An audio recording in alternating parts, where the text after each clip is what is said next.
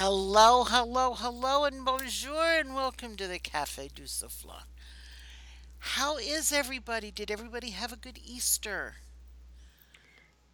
Yes, it was a lovely day. I'm happy to see Joni and I'm happy to see Lorraine joining us on this beautiful, at least it's sunny where I'm sitting from, although it's very, very windy in south central Pennsylvania. Sunny and windy How here how are things in in the city of brotherly love? Um, crazy. Villanova won an NCAA, so everybody's nuts. They're I'm having sure. they're having the parade tomorrow at uh, I forget what time it starts, and it starts uh, around 20th and Market Streets and goes down to Dilworth Plaza at City Hall. So I will uh, be avoiding that, but but That's going to be amazing though. So exciting for the city of Philadelphia to have two parades for championships within the first couple months of the year. It's isn't very that right? cool. Isn't that right? And Jay Wright is such a nice guy, and he deserves everything he can get. So we're happy about that. I bought my granddaughter a Villanova national championship shirt today. Aw, Yeah, I, uh, I'm sure that'll go over real well at home. but So that's her heritage. That's, that's you true. know, That's your true. family has so many connections to Villanova. Yeah. Um, so that's exciting. And Lorraine said it's very windy there too. Yes. I'm sure it is, Lorraine. I think it's all over the place. And Joni hmm said she had a very nice Easter. Thank you. Hello, S.C. Hi, Martin. And uh, yeah, so it's uh, at least we it, the rain got let up really early, so I'm happy about that. But I I understand that the S word is co- is due to come in again soon, so I'm And not it's going to not say it. No. I know, I know. It's so Ugh, it's so disheartening. yes, especially at the spring. So, hmm oh my. So other than that, Easter was good for you and your family. Um, uh, actually, Easter was, uh, I think the word I've been using is bittersweet this Mhm. year. Mhm. Um, just as background, I actually have um, usually celebrate two Easters because my father's side of the family and I am uh, celebrate American Easter uh, because I'm Catholic, and my mother's side of the family is Greek Orthodox. So we get double the candy, as we always used to joke. Um, so we're actually doing our big celebration this year um, on this coming Sunday, okay. um, Orthodox Easter.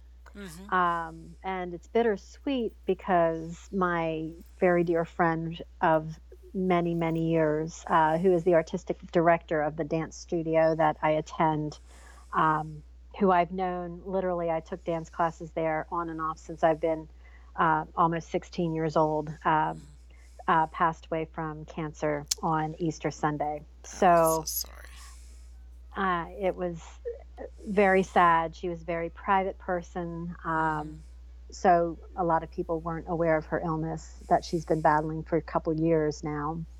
And uh, it's just, it's heartbreaking because she was too young. But um, I'm grateful that she's not suffering anymore and grateful that she's been in, in our life. Um, she, the dance studio is celebrating its 35th year this Mhm. year, Mhm. and you know she's she's affected hundreds, if not thousands, of people's lives. So, um, with her artistry and her choreography and her support of uh, the young dancers as they've matured and grew, um, so it's it's a great loss for our community. Um, and tomorrow's the services, so I'm so like I said, it was a very, very uh, bittersweet uh, holiday uh, this this past weekend. Mhm. I can So thank imagine. you, I can Lorraine. Thank you.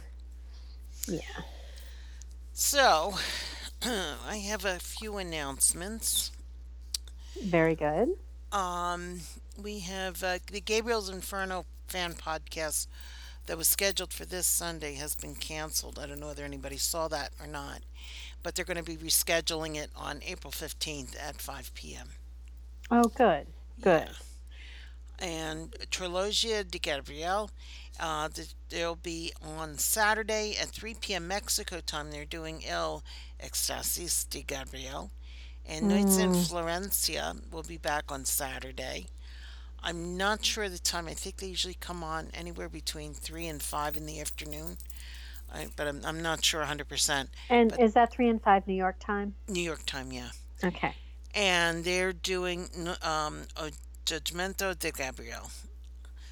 Uh, Nice. yeah, yeah. And SR is telling us that good news is coming. He says there's some really good, interesting news for the international readers coming. Um, what that is, I, I'm, I'm touching wood for certain things, but I don't want to jinx it.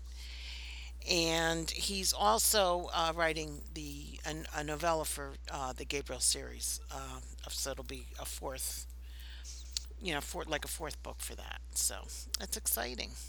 It's very exciting. I'm I'm really thrilled that he's writing a fourth book. And I Yeah. think it really is probably in response to the love of the characters that uh, the readers have shown. hmm Um, I really didn't think he was going to write a third book. Um, you know, because initially, uh, from my understanding, It the was only two. the the vision was only two, and the fact that he wrote a third one, I thought was phenomenal. hmm And honestly, the fact he's writing a fourth one just makes my heart sing. So Yeah, yeah. I think there are many, many stories and many, many storylines that are left to be told um, with that ca- those characters. So hmm I'm very excited. And hello, Sean 90, and hi. I know uh, Lorraine said she's so excited about the hmm Gabriel Four, and so are we. Yes, yes, and I know that he's been also been answering a lot of Twitter questions about the man in the black suit, if that's going to go on, and he keeps saying he's been hearing some a lot of good things, so we'll see. well, and I think I mean one of the weeks um, that you and I were speaking, Pam, hmm I, you and I can envision this particular series going almost indefinitely. You can take this a lot of different directions because it's almost like a James Bond type of uh, serial hmm or a, hmm a uh, you know Jason Bourne. Um, and Lorraine asked, "Do you think there will be an audiobook?" There wasn't one for The Prince, and I'm guessing it's because it was a novella. Good question, Lorraine. I. I'm thinking there will be if it's a full full If it's a book. full book, it might. Yeah, I know that the the Prince that was uh, without the audio. I mean, it, you know, I, and and without a hard copy of the book too. I know that there is a hard copy for the Prince, but it's in I think it's in Spanish and in Portuguese, but it's hmm not in um, not a hard copy in the English version. So, I wonder if they'll re-release it at some point and have them all together. You know how sometimes they you do they like do what they that. did with the Gabriel series, you mean? Mm-hmm. I Yeah. asked him that question um, a while ago, and I, you know, in a chat, I think it was in when, when he was promoting the Man in the Black Suit, and he said that the publisher hasn't given him any indication that he's going to be that they're going to be doing that for the hmm Florentine series. So Ah, who knows? frustrating. Who It knows? And. Lorraine said she would love to get a hard copy of The Prince. I would too, Lorraine. I was actually, I have to confess, I was, um, I was telling Pam before the podcast started that I actually need to buy a hard copy of The Man in the Black Suit, as well as the Florentine series. I'm, I've really gone the way of the e-reader. Um, first by necessity, um, and then by choice. Uh, but I like to have my favorite books in print as well. And I cannot believe sitting here today that I still don't have those books. I have the entire Gabriel series, obviously. Um, in fact, more than one, but I still need to do that. So I would love to have the Prince as well. I love that it's such a transitional. Um, I love how it bridges Gabriel Gabriel and series with the William. Florentine hmm series. I just think it's a wonderful. Uh, it was a, a very creative um, way to introduce the new series, and I think SR did a great job with that. Um, Lorraine also said it would be great if they made a nice box set of both Gabriel and the Florentine series. That would be very nice. That would be That would be nice. I would like that under my Christmas tree. Well, what I keep asking is if he's going to be doing any signings uh, for Pages, um, Yes. which is out in Long Beach, California, and, and I know uh, that's how I've gotten a, a few of my books. What it- what I tried to do with all the books was to get a signed copy, so when they were offered through Pages, I would buy the signed, you know, have them sign a copy over for me. And uh, so I've got, um, I I didn't do that with Gabriel so much, but I did it with the uh, Florentine series. But he hasn't done the Roman, so I've got actually three ravens, two two shadows, and one Roman.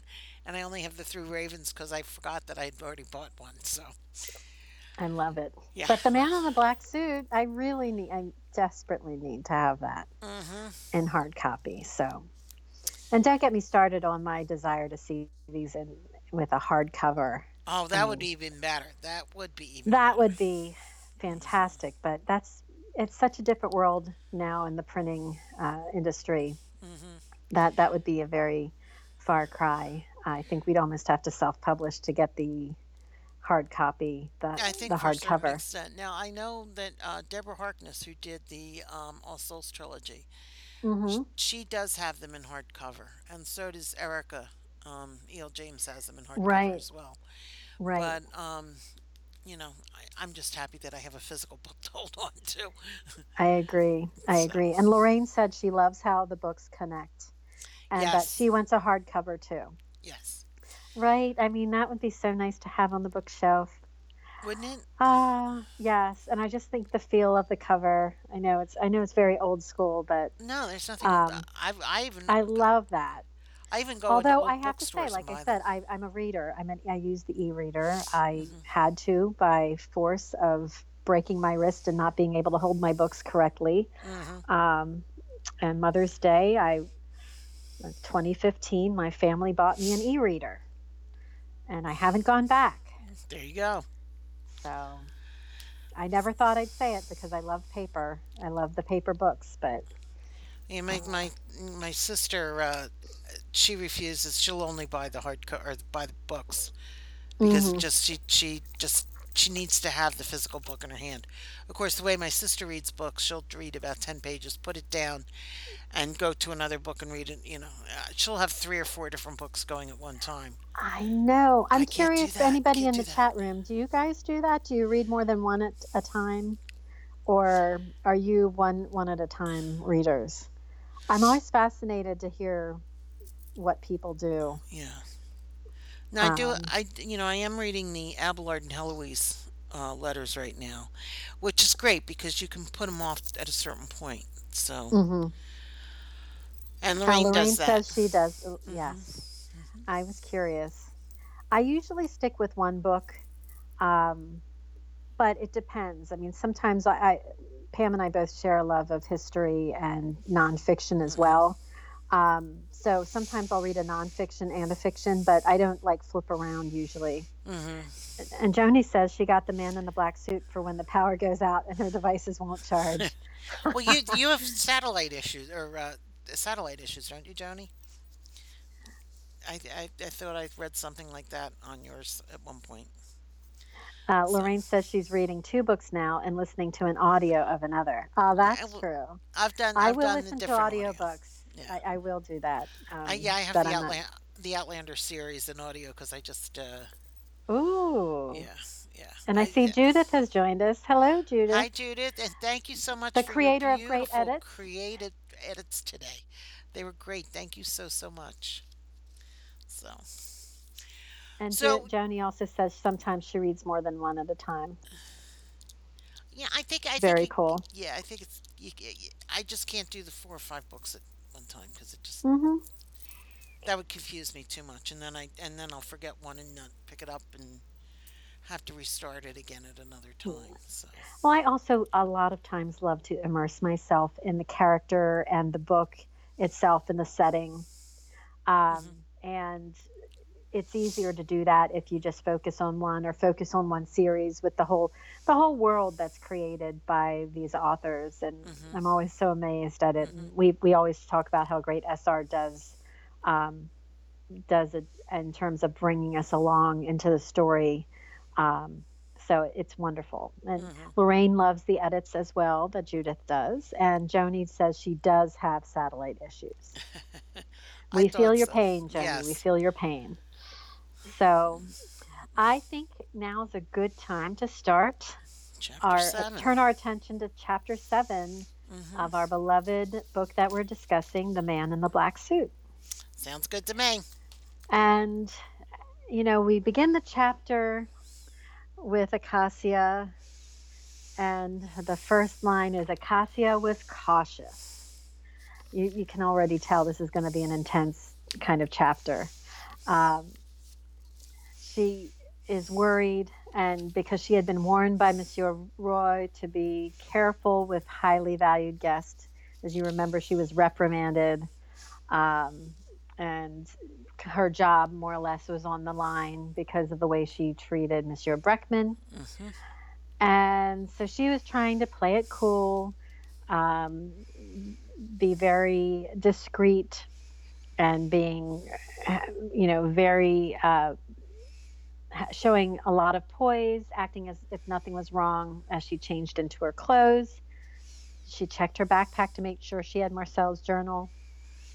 And she very um, carefully walked outside um, to the alley to make a search for the paintings um, that were stolen. Um, she she was trying to be calm and cool on the outside, but inside she was a nervous wreck. Mhm. Um, she had checked her backpack and made sure she had Marcel's journal, and was very eager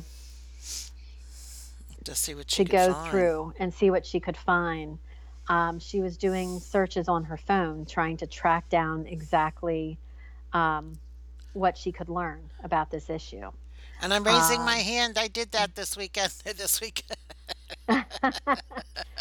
Did you? I did. Very I good, did. Pam. um, she was c- curious if this is what Monsieur Breckman considered to be creative. Um, was this why Monsieur or Marcel was attacked? Um, you know, she, she was very concerned. Um, she caught a glimpse of the painting in his suite, but her memory seemed to match the image that was on her phone. Um, she took a lot more time searching, learning about the stolen artwork. Um, and it had appeared um, that there was no news to find.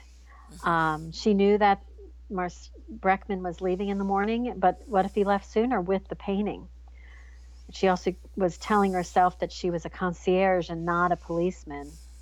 Um, and she knew the theft had been a national scandal, but could not let a rich businessman leave with one of France's national treasures. Um, she just needed to find a way to report him um, without making herself conspicuous. Yeah, You she's know, and like her- really stuck there. She is. She is. And I, you know, I like the way her thought process, I like the way SR had kind of like her, it's almost like her conscience or her inner voice is um, depicted in uh, italics. Mhm. You know, you need, I'm a concierge, not a policeman. Mhm. You need to speak with Monsieur Roy. And, you know, she's really between a rock and a hard place. She Yeah, knows she she needs to tell the her management, but the fact that Breckman was a valued guest, be very difficult for her to tell him. Mhm. Um, and then, you know, she was also she kept thinking about what she saw in the room and if it wasn't a reproduction, why why did she have or if it was only a reproduction, why did she handle it with white gloves? Um, you know, she's wondering if this is really just a test. Yeah. And, you know, as she was contemplating all this and really her nerves were getting the best of her, there's a loud bang behind her. And she whirled around, hands lifted, ready to fight. I mean, she was startled. and it was only one of the kitchen staff that came outside um, just to have a smoke. And she was very frazzled. Mm-hmm. Um, she just just smiled and said, "I know I'm just going to head back in." Trying to be calm and cool and collected. Right. But she was nervous. She was nervous, and so it's just so. And with all those nerves going on, she's trying to think of who she should talk to. And exactly. uh, you know, she realizes that the person she needs to talk to is the last person she wants to talk to. Exactly. Exactly. I mean, she was so stressed out by Hilda's. hmm I mean, it seems like when I was reading the scene, it was like very intense. Like you could hmm tell it was really building. Um, the tension in the character was building, and you kind of were wondering what is going to happen next, and if she is really facing a crisis situation. Yeah, So, yeah. So she she opens up her phone again, and she's like uh, dials this number, and on the other end she hears my bell. I kept thinking of my bell, but your mom bell or whatever. But anyhow, uh, and then he's like, I love it. yeah. So it's a it's awfully tough when you've got to talk to somebody that you've been had a relationship with, whether it was last week or two years ago. It and you got to contact that person. It can get kind of kind of kind of tricky. At least It's felt. tricky. It could be a little bit awkward. Yeah, a little. Um, and it can be that can also be a little nerve wracking, and hey, especially depending on how things ended, right? Oh yeah, I can remember the the first time I saw a guy, a boyfriend that I had after I'd graduated from high school, that we had broken up, and I saw him. I don't know, probably about a year later, and I'd had no contact with him whatsoever. And he broke up with me, and it, Mm, you you know it it was a painful breakup on my end. And I saw him, and I just wanted to get out of there as fast mm-hmm. as I could. And we were in a grocery store, and he was like, we were both at checkouts, and he was like two checkouts over from me. And I just, and I, you know, I, I just couldn't look. He looked at me, and I'm like, I just couldn't look at him. I couldn't say anything. It was the, it was the worst ex- feeling in the world, and I, I don't remember leaving a grocery store as fast as I did that day. Oh, I believe it. I totally believe it. It's oh, especially when, especially when you're young Yeah, and it's, yeah, it's everything's so and it, fresh and and it's the first big breakup. You know, Mm-hmm. you know, we all Oh break up yeah, with somebody, or they bro- we broke up with them, but it's like, ugh. anyway. it's So never easy. it's never easy. So she's uh, he, he's asking Cassie uh, where she was and if she was hurt because of the way she was sounding, and she said no, that she'd finished her shift, but she but she's confused if she should say anything or not. So uh, Luke looks. She looks around. She sees uh, that she's alone, and, and he was concerned for him, wanted to know what was wrong, and she could barely answer. So he asked if he was she was still working at the Hotel Victoire, and it seems like he's been checking up on her. Mm-hmm. hmm hmm As he would be apt to do. Exactly. Mm-hmm. And uh, she's like, she's like, well, how did you know where I worked? And he says, well, that he had had drinks with Eve and Veronica the other night, and uh, what might might be nothing, and and so you know he's checking up on her. So Mm-hmm. she gets flustered at the thought, and she she so she draws, draws up her courage, courage, so she decides to tell him about the about the painting, and uh, she said that you know I think one of the guests had a piece of stolen art in his room, and he wants to know where. And in the meantime, you can hear in the background he's like walking around, closing doors, whatever. Mm-hmm. And uh, he asked her from where, and she said it was from the Musée des Arts Modernes. And he's asking, "What do you th- why do you think it was stolen?" And she says, "I think it was the Matisse." Oh my Uh, word. Yeah, and he, you know, it's like none of those paintings have surfaced. Is she sure? And she says, "No, no, she's not." But the guest covered it up, and it wasn't in a frame, and it, it was just canvas on top of a table, and he had handled it with white gloves. So just for the heck of it, I decided to look up, do my research. I, I guess as as our probably Yes, did. just like Cassie did. Yes. Um, you know, the other day I'm sitting with my phone on Google looking up this Matisse painting, and it was uh, La Pastore, La Pastorale, I'm sorry, and it was stolen in May on May 19th in 2010 around seven o'clock in the morning. And a news article that I saw on the from the Guardian, and I saw another one from another UK paper as well, said that the um, at the uh, museum, the three three security guards at the museum didn't hear anything.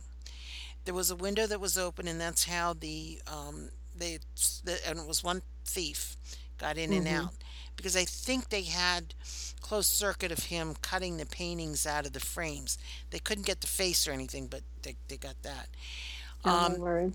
there were the other paintings that were stolen. There was the olive tree near Estaque by George uh, Braque, a woman hmm with a fan by Amedeo Modigliani, a still life with chandeliers by Ferdinand Leger, and Pigeon with Green Peas by Pablo Picasso. None of those paintings have been found since.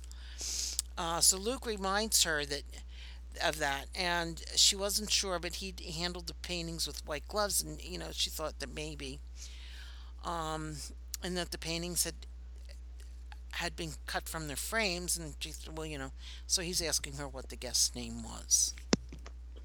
And I have to say, whenever I, whenever we're talking about art theft, and when we're talking about paintings being cut out, um, which is just horrible. To, I mean, just the thought of it is hmm just so horrible and atrocious that people would would steal uh, treasures like that and and cut them from frames. I just, it's it's very barbaric. But I do Yeah. think of the Thomas Crown affair, that movie. I don't know if any of you have seen that Which with one, the Pierce new one or Brosnan. the Pierce Brosnan Well, or the the other one? the the new the remake. I mean, the old one's great too. hmm I've seen clips of the old one. I haven't seen that all the way through, but I always think about. I just thought that was so clever the way they constructed that movie, and it always makes me think of hmm of those scenes um, when we do it. Um, you know, so back there, um, you know, paintings were cut from the frames, and you know, Akasi went from there and answered Luke's question, "What's the name of the guest?"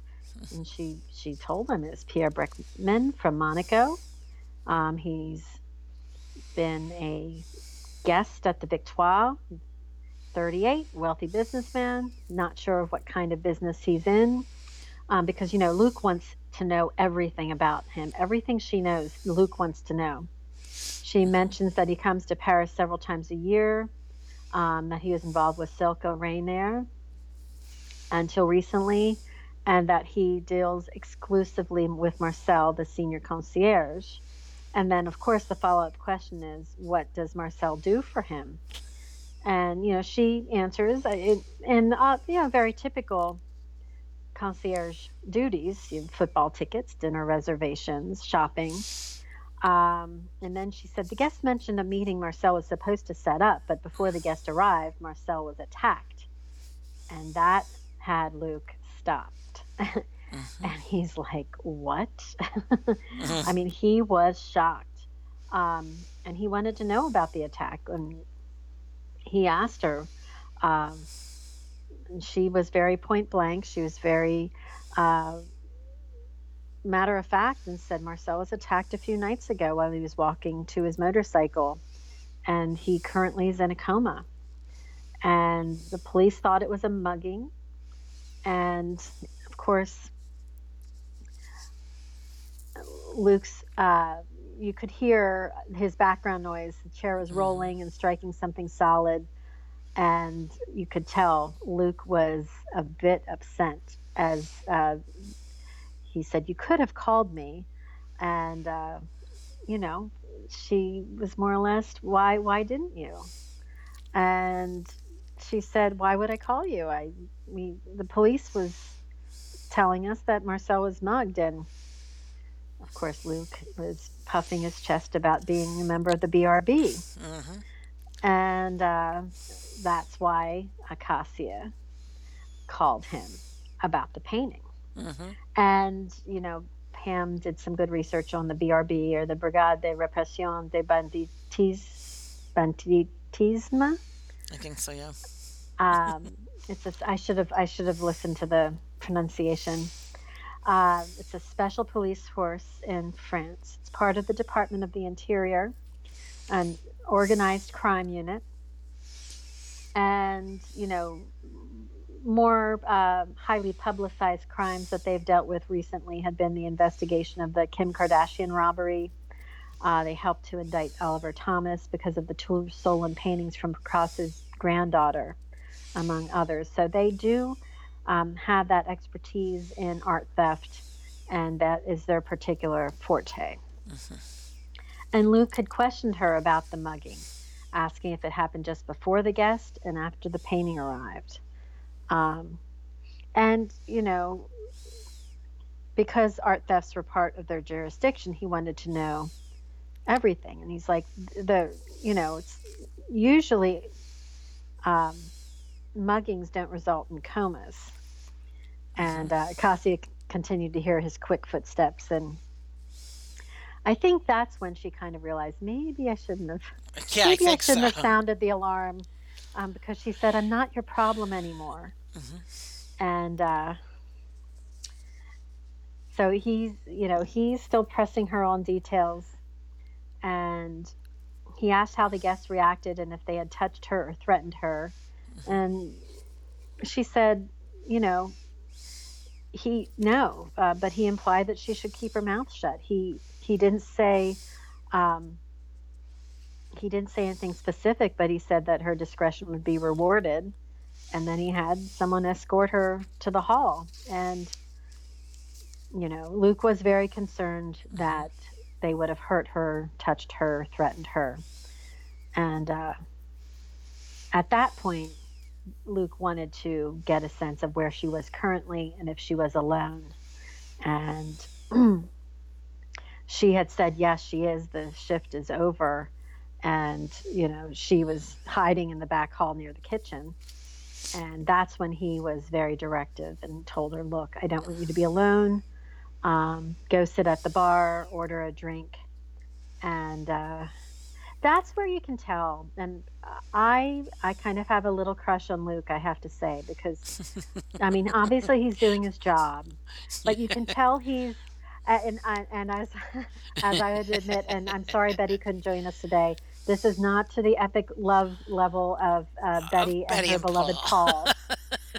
but I do have a little crush on Luke um, because he is incredibly caring mm-hmm. about Acacia, very protective. Um, and you can tell that through his line of questioning. You can tell he's still smitten with her. And I just from his reaction and responses to her. Mm. Um, and I find that endearing. Yeah, it is endearing. So, um, so, so little I, crush. A little crush, just a, just a wee bit. yes. Even though I'm sure at this point, uh, Acacia is thinking maybe I shouldn't have called him because he's getting pretty serious about this and pretty worked up. Sort of like my little crush on Richard Clark. yes. We uh, still will find him, Pam. We still have to go back to Selinsgrove. To yeah, we him. do. We do. We didn't see him on campus that day, so we'll we'll, we'll get there. so so Cassie is now telling Luke. She's like, I've got to tell my manager what's going on, and uh, he said Luke is saying, telling her that that's fine. That there's that he's sending agents over to the hotel, and no one was to approach the guest unless he's getting ready to leave and uh, yeah, she's she's like really horrified now. And oh, I'm sure. You know, I mean, I, am sure she's thinking all the warnings that she had, how valuable of a guest he is, and mm-hmm, they're sending mm-hmm. police after him. I mean, right, oh my gosh. Right. And you know, so she's like, "Why did I make this phone call?" I bet any amount of money that was running through mm-hmm. her mind in the background. Mm-hmm. So, she, so she's, you know, she's surprised that the agents are being sec- sent, and that she just wanted to talk to him. That maybe he could make, you know, make sense of what might be going on too. But uh, being BRB, he's not going to just let it go. So right. uh, Luke asked if she, if the, she had seen the guest, and she said that it, he had he had been there about 20 minutes ago, and you know she he said you know art thieves like muggers are pre- petty opportunists, but um, buyers of stolen art can be can be really, really dangerous. So that's one of the reasons why he wanted to make sure she was in some place public. like the lounge, you know, and the bar and stuff like that. And uh, so she's asking if she can see other people. She said yes. That she was entering the lobby and she was heading to the night manager's office. And he, Luke also asked her if anyone else had been connected to the hotel um, as a victim of the crime recently or had an had an accident, and she wasn't aware of anything. Um, that and he also asked her if there was a uh, security detail with Monsieur Breckman, and she said yes. He had a large security detail with him, and they are armed. There were about six guys, and they had handguns. Um, so Luke told her to go to the manager's office or to stay in the bar, which she did. And she said, you know, you you don't have to do this. He stayed there. He was getting in his car, and then he disconnected the phone, and Oh my gosh. where she's left. She's like, oh, now you now now the whole deed is done. There's nothing else she can do about that. Right. The die is cast. Mm-hmm. Hi, There's no turning back. Kez. Yeah, there's no turning back now. I mean, I you know I can't imagine what it would be like to be in that situation. Um, you know, just all of a sudden 20 questions, of, you know, with with a robbery going on or anything like that. I mean, the, the, closest I ever came to anything like that was, oh God, years ago. I was, I was shopping with two coworkers. We'd gone to a mall or, or like a hmm shopping center, and um, we got out of our car. We walked to a pizza shop, had lunch. We were going over to this other um, store, walking along the sidewalk, and this man is like telling us to, to, to move, to go, not on the sidewalk. And we're, we're not paying attention. He's like, go, go. And we walk around, and here he's an undercover cop, and he's in his car, and there are cops all over the parking lot in different sections because apparently the bank that we were just about to walk in front of had was being robbed. And Oh my it gosh. wasn't until we got on the other side of the cars where the um, some of the policemen had these long rifles that you know like between like you see on TV sometimes like between the car doors and on top of the roof and stuff. Hmm and they were just I mean they literally had like this half circle of um, police cars in the parking lot that were behind other cars and all over the place. And we were like oh this is interesting. I think we left rather quickly I would say I would try and get out of that situation as soon as possible. yeah Um, and it's good to see you, Kez. I'm no worries about being late. I'm glad you had a chance to sleep in, and I hope you slept well. yeah really Um, I was wondering when, when, you know, when she called him, I, she was upset though, so she didn't really have a time to kind of think about it. I think if she would have called him without sounding so affected, she could have had possibly given him a, you know, almost like a what if scenario. hmm hmm So, you know, not couch it like she saw something, but what happens if I would see something? Because I don't know if it was almost like uh, if he's a BRB, if you tell him something, that's like a mandatory. If he knows it, it's mandatory that he investigates it. And, you know, it's almost like a mandatory reporting situation. So, yeah I think um, I th- and yes, I agree. Pam, Pam has the most amazing stories because I think that's why she should write a book. But oh God I'm not a I writer i know. I say um it every time, Pam. I say I, it I, I know time. Betty does too um yeah no I just I ha- you know that that situation that's just something I walked we walked into. It was my friend uh, Les uh, Liz and Rose and myself. But um you know there after nine eleven in particular and living in New York you saw the signs on the subways on the trains platforms all all over the place. If you see something say something. Right. and you know it's one thing to say okay and call a policeman um, over or what have you. But it's another thing entirely to, uh, you know, actually be involved in something and and and see it. I mean, you- you, I the only other time we came came close to the see something say something was in Washington. Somebody had left their backpack outside one of the Smithsonian Oh yeah. museums, and it was so close to nine eleven that it was, um, you know, it was like, what do you do? And so we just went in into, into the museum and told the security guard at the desk. It's my sister and I that went in because you don't know. And at that Right. time, you know, you didn't. It was it was kind of scary on, on a lot of instances. Turned out to be nothing, but still, you you know, you don't know. Well, it's better safe. It's better to be safe and check something Mhm. uh, instead of let it go and then find out you should have reported. Right. So, and I, so it makes sense to me reading it, it even though I know Acacia felt like it was jumping the gun for him to hmm mobilize a whole team of police to come in. You know, But what I if it would, you know, what if it is indeed the stolen artwork, but the other you thing know? is too is you didn't re- you don't realize what it is, and you know Correct. she's she's not realizing that.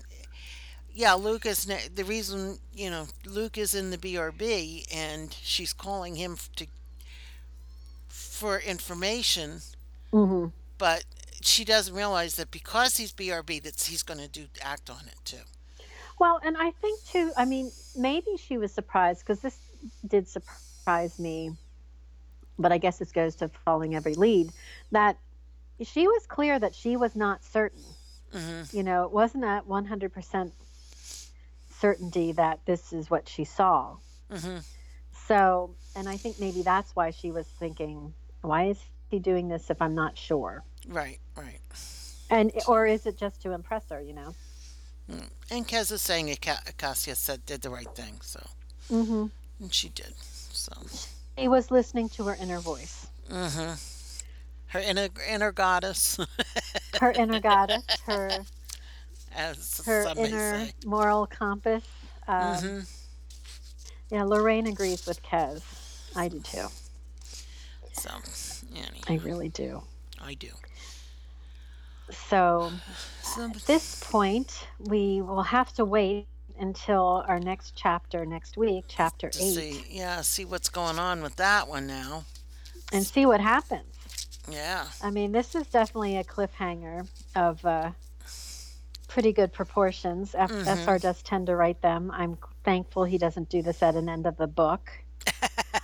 Um, because I don't think I could take it. Uh, some are some of the authors do out there, and They do. I, I can attest to when I first read Fifty Shades of Grey. mm-hmm. This the, I didn't realize it was a series, and oh my f- gosh, and I read the Fifty Shades of Grey book, and I was like, it can't end this way. It just can't end this way. exactly, And I exactly. I was looking at something on the internet, and I happened to come across the fact that it's series. So I was like, oh, so I, I quick I get on my I get on the on my uh, computer and I'm going to into Amazon. I'm like, you know, looking at the book and because I I didn't. It was so close to when I bought the book from the local bookstore. I didn't want hmm them to think I was like this horny middle-aged woman buying books. so, so I bought the second one through Amazon. And in the meantime, while I waited for the yeah, so while uh, while the second uh, book was being delivered for by Amazon, I reread the first one and then and then bought the third one at the uh, local bookstore. So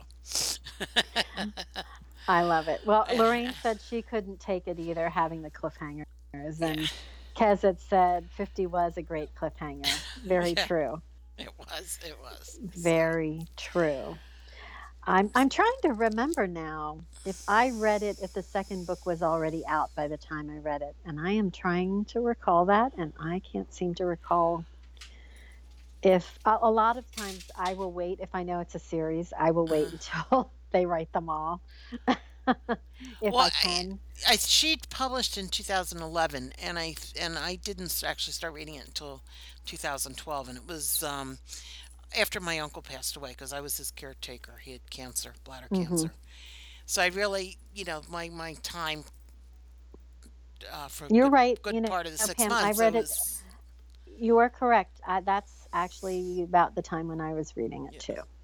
So, and then I happened to see Katie Couric uh, interviewed E.L. James hmm one day, and I was like, yeah, you know what? I got to go get these books. I got to check this out because there was Oh so yeah. much talk about it. So, yeah. So, And anyway, Lorraine said uh, Lorraine says she also waits until a whole series is complete.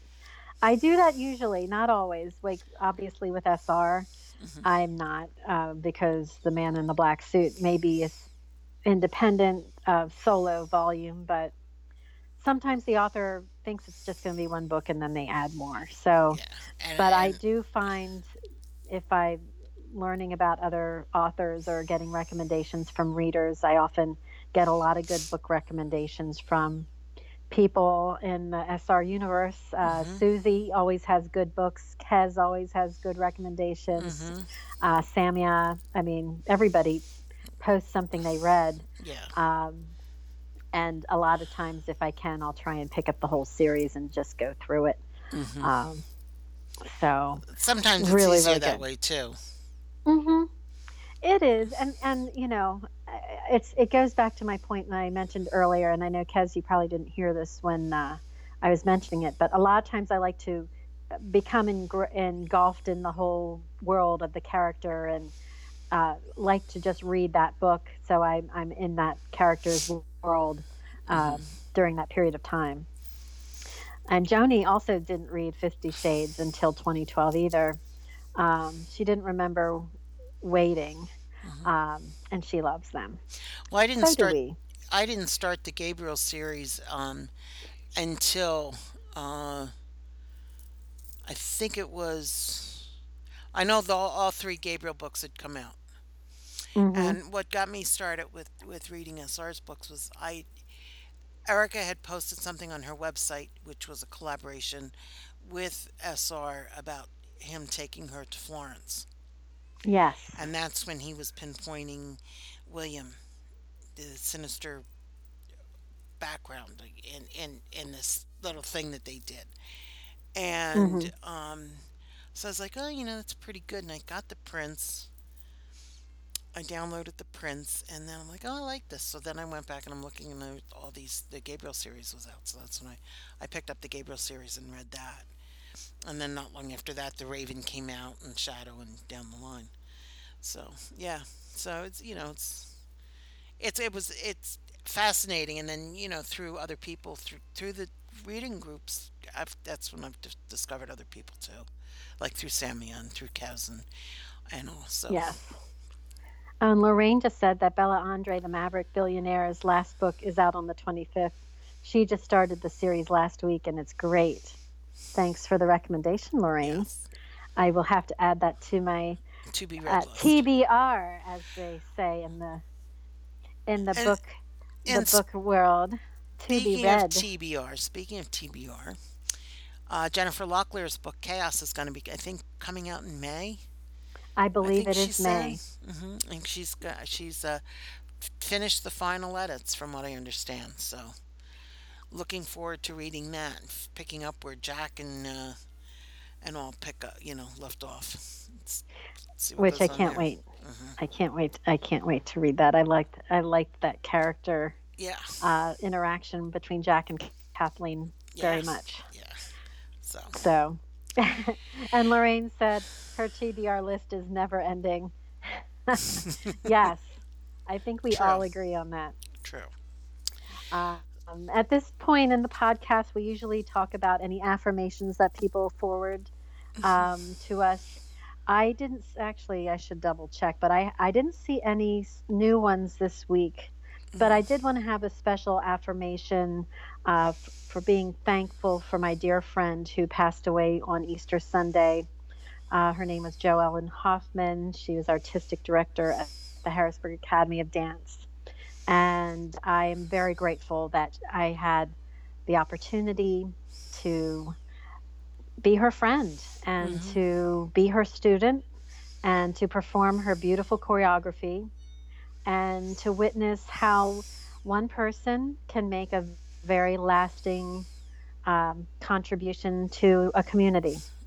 So I'm very sorry that uh, she's no longer with us in physical form, but her spirit and her vision and her legacy live on. That's that's wonderful. And Yeah. uh, my special thanks this week. You know, my birthday was Sunday, and um, I, you know, the nice shout out from SR last week was was was very nice. And I had my I have my granddaughter with me, which was has been a lot of fun. Although I am ready for her to go home. I am thankful for that. Um, And are you taking, or will you be taking her uh, home, uh, or is she uh, okay? yes. so you have a trip up to the big city soon. Oh yes, and I'm very hmm thankful that um, uh, Ticketmaster's verified fan program works.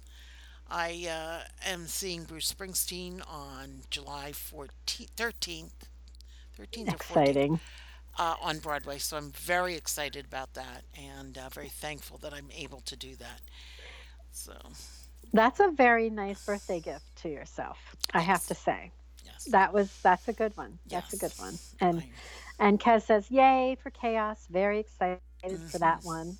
And we are. And she said, "Sorry for my loss, and thank you for that, Kez." And she said, "That's a wonderful affirmation." And then Lorraine laughed, I'm sure, about your uh, your granddaughter.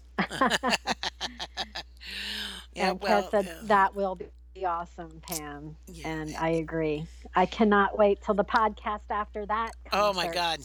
And then I'm also very thankful for one other. Uh, my neighbor up the street, Phil, he's a very beautiful person. And, you know, he's 94 years old. He'll be 95 in November.